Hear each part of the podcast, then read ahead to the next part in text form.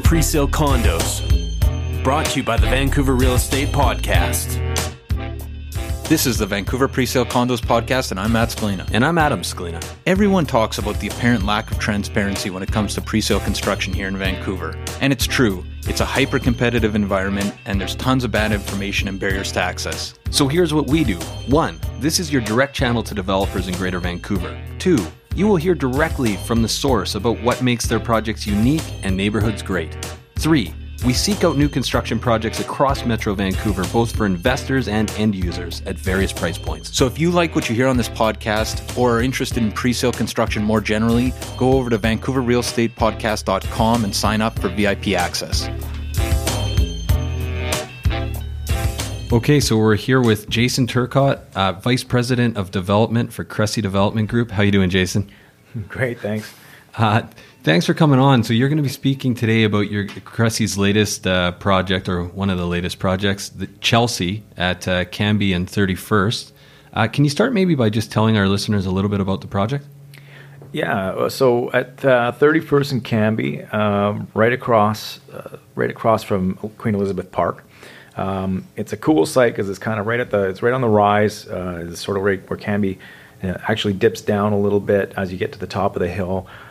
So our site, has fabulous views to the northwest, and what we've got designed there is it's kind of like it's 70 units, but they're split into two fairly small buildings, so they really do feel like two little boutique, right? 6-story buildings. We're going to build it out of concrete. We got a real nice mix of units. They're nothing too small. I mean, it's very.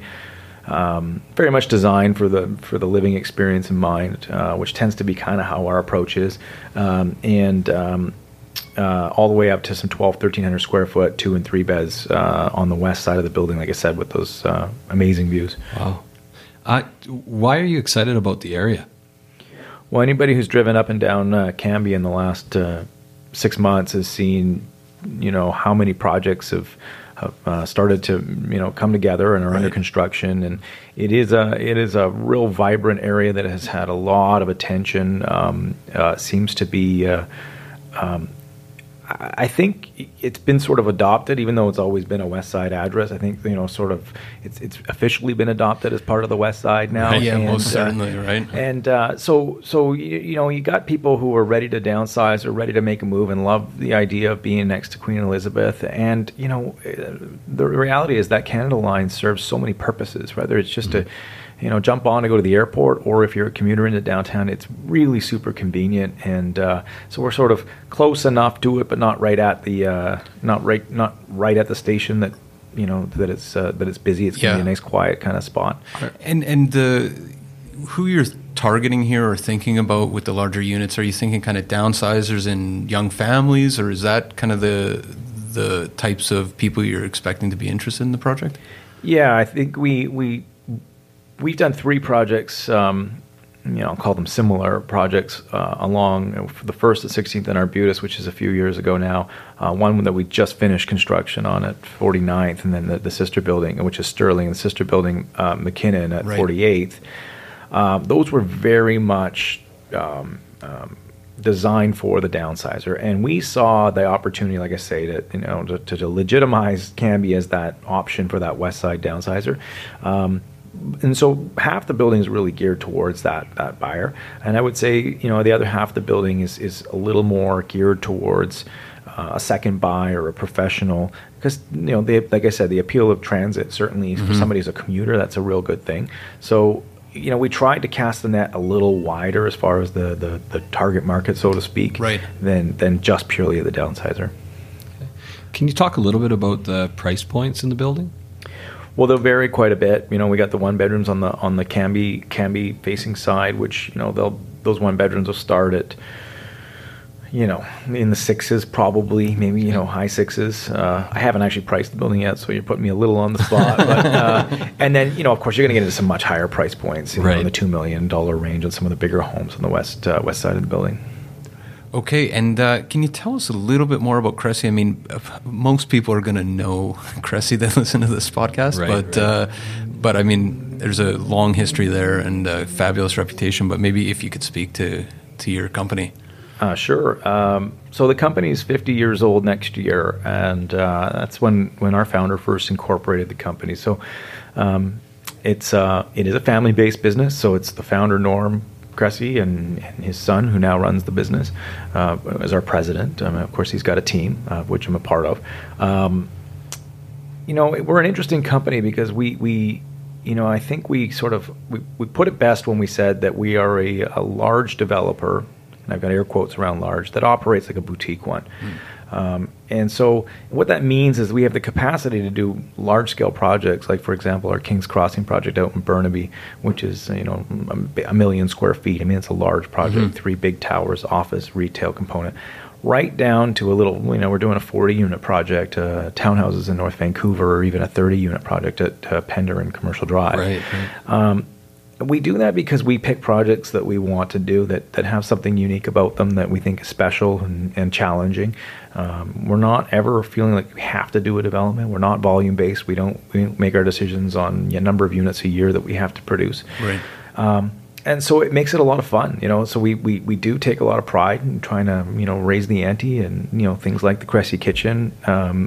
That just came because we just paid a lot of attention to design and kitchens, and then people started calling it that. We thought, that's pretty cool. Let's grab onto that. Yeah, and coin that term. And so now it's become a bit of an industry thing, but it's really just a function of paying attention to detail, really from the inside out. Yeah. As far as buildings go. Right. Well, I've been in a lot. I mean, we've both been in a lot of Cressy units, but sometimes the kitchens, they're really designed. Like, you're like, God, these are. You guys are light years ahead when it comes to... Well, thank you. Yeah, I mean, it doesn't go without its drawbacks, because sometimes it takes us forever to get projects to the market, because right. we will redraw floor plans, 20 times to make sure we can get that kitchen in there. Yeah. And everything.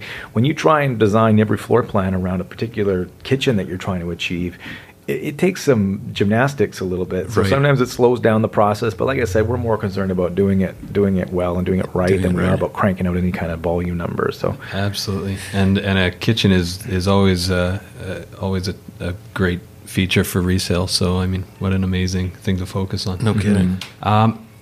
Would you say predictions for completion date on... Chelsea? And sales, right? Like, when do you think you're going to bring it to market? Yeah, so we're going to repurpose the presentation center that we've used for those West Side projects that I mentioned. It's located at 16th and Arbutus. We have an existing PC there that we're in the midst of getting ready to renovate and repurpose for Chelsea. We expect that to be ready sometime in mid-June. So that'll kind of dictate timing on when we see product coming to the market for Chelsea. Okay. And the completion date? Well, if all goes well, we would hope to break ground in the fall, and then it'll be about a 20-month build from there. So that would put us into mid-2020. Mid-2020. Wow. Mm. Excellent. And in terms of so it sounds like it's primarily focused on end users. Do you think there'll be some good options for investors as well? Our mantra is always designed for the end user. Okay. And that is because somebody always uses it. It doesn't matter whether they're a renter or a homeowner. So if you can design something that appeals to somebody who would want to rent it, then it would stand to reason that the renter would also see that value. So right. That's always our mantra, and we really do value getting those hot buttons in, like the Cressy Kitchen. So our units tend not to be. We haven't done anything of the micro stuff. Not to say that there isn't a place for that. There certainly is, but it's not our forte. So yeah. They tend to be a little more generous. So someone out there is listening and on the fence right now. Why should they buy a unit at Chelsea? Well, like I said, I think Canby's probably the most active new multifamily kind of. Corridor or community. And I really do believe that this, and this isn't just me saying this, I've heard this from many, people in the business, such as yourselves, that this really is the prime site. And I've got a lot of people who've been waiting a long time to put their client in this building, because it's kind of the perfect mix of being in the quiet stretch, but not too far from Canby Village and the SkyTrain station. Pardon me. And also the proximity to Queen Elizabeth Park with the views and all that. Right. So it is, not the prime site, but it's certainly one of them in Canby, which is obviously a super up-and-coming neighborhood. So Fantastic. Well, thanks again for coming on, and we really appreciate your time. My pleasure, guys. Thanks for having me. All right. Interested in this project or other pre-sale condos? Head over to VancouverRealEstatePodcast.com and sign up today for VIP access. Vancouver Presale Condos, brought to you by the Vancouver Real Estate Podcast.